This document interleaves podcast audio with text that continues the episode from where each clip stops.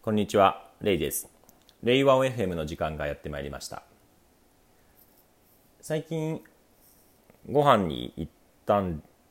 まあ、レストランなんですけれども、一つはですね、あの、一時期インスタとか SNS で話題になって、えーまあ、みんながですね行きたいっていうふうになっていた焼肉屋さんなんですね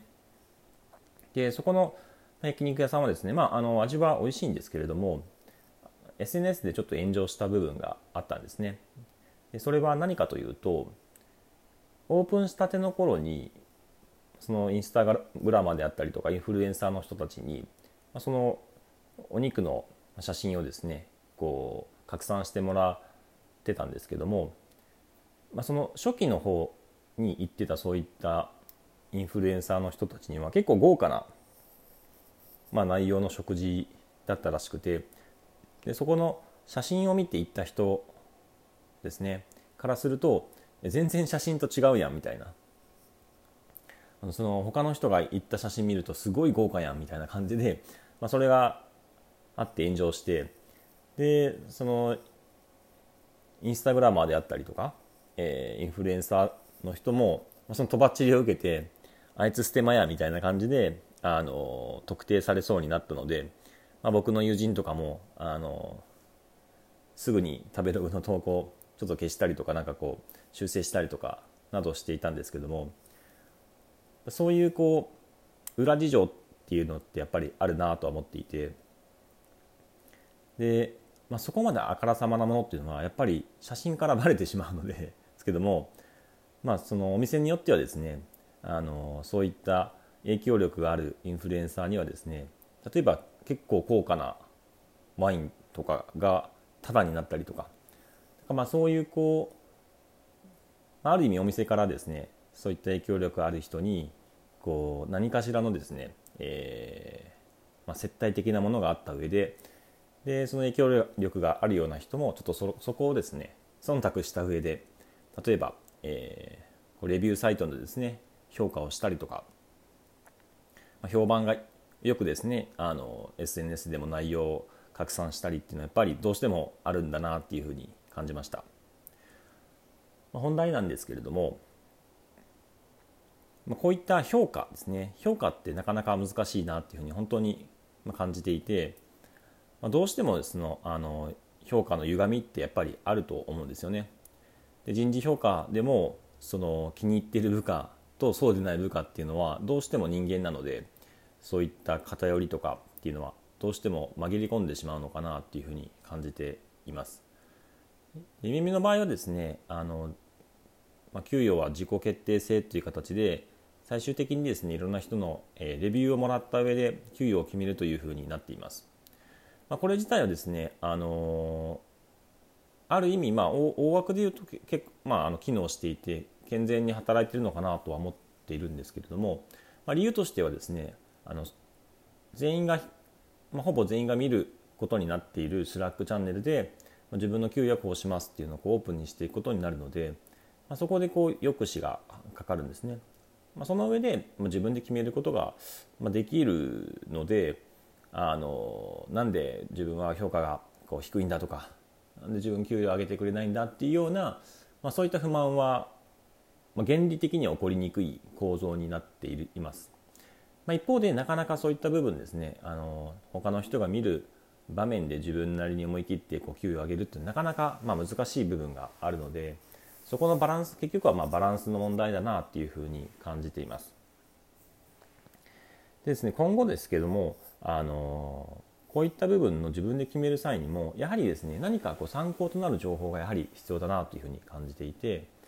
で現在でもですねあのいろんな職職務ですね仕事の内容に関してですねこういう能力が必要になりますよとかこういうことが求められますよっていうのを示すような職職位ガイドラインっていうものを定めていてそれぞれの職種ごとにあのがグレードを用意してこういう期待値がありますよっていうのを示しながら参考となる年収レンジっていうのも示しています。これはですねあのやはり企業ごとに定めるべきだなっていうふうに感じていてもちろん市場評価としてあの例えばマネージャーとしてこれえー、組織に貢献できるとか、えー、組織のビジネスプロセスを定義できるとかなんかそういうレベル感っていうのがあった上でその市場相場が決まるっていうのはあると思いますし、まあ、海外とかだとやっぱそういったモデルっていうのがすでにあって、まあ、企業間でもあまりそういった仕事内容が同じであれば給与っていうのはこう自動的に決まってくるっていうのは日本でも今後起きてくるのかなとは思いますし一方でですね、まあ、なかなかそこまで至らないっていうケースはやはりあって特にですねこういくらそういった職務モデルを定義したとしてもま究極はその企業の独自のビジネスモデルっていうところを突き詰めていくとその他社とは違うようなそういった行動とか職務の内容っていうとこを定義することによって、まあ、差別化を作り上げていくっていうところがあるのでそういった意味ではですね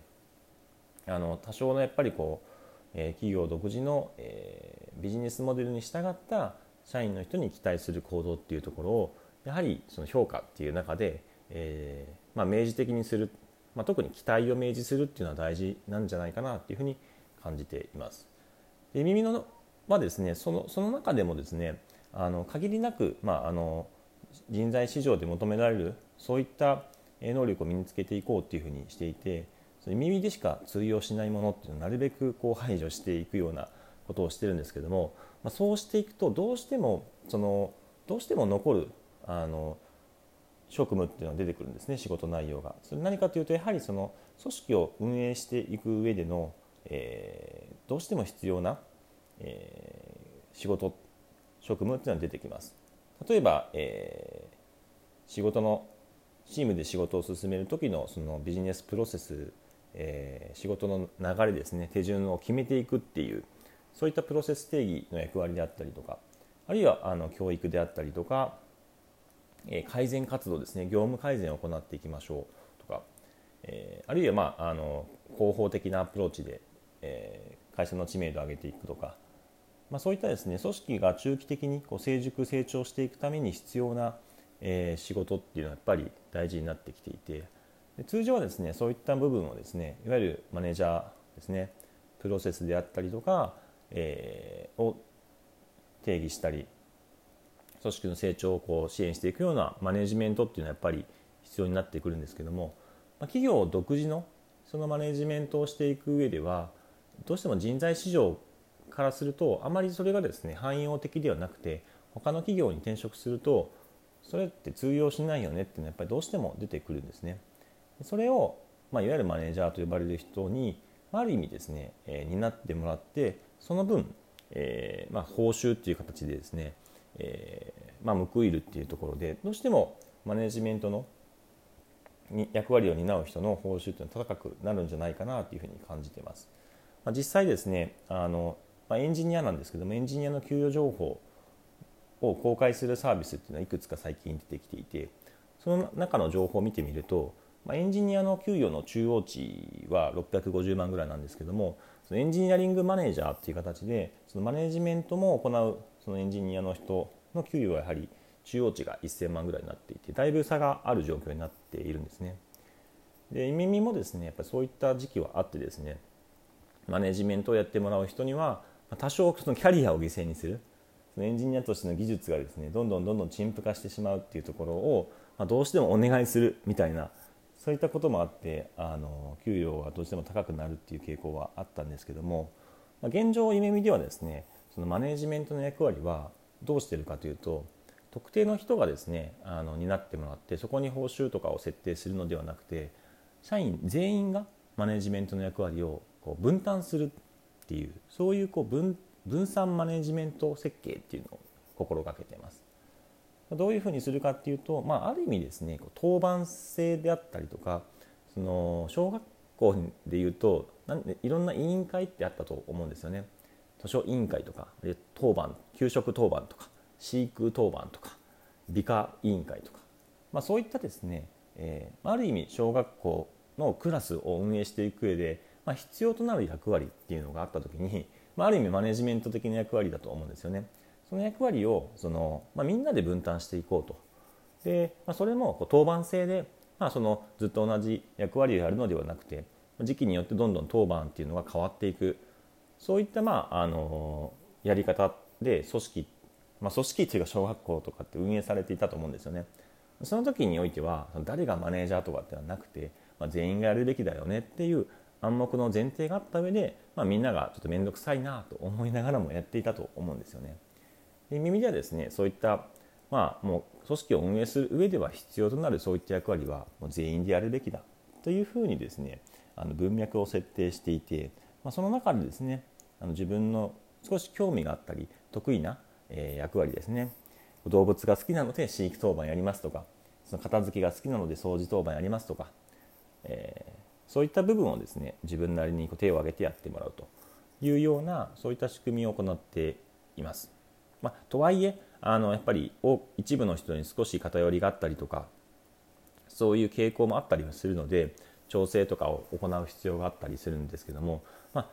そういった調整を行ったりとかバランスをこううまく整えたりするっていうような役割さえも、まあ、あの当番の一つとして設計すれば、えー、いいというふうに捉えています。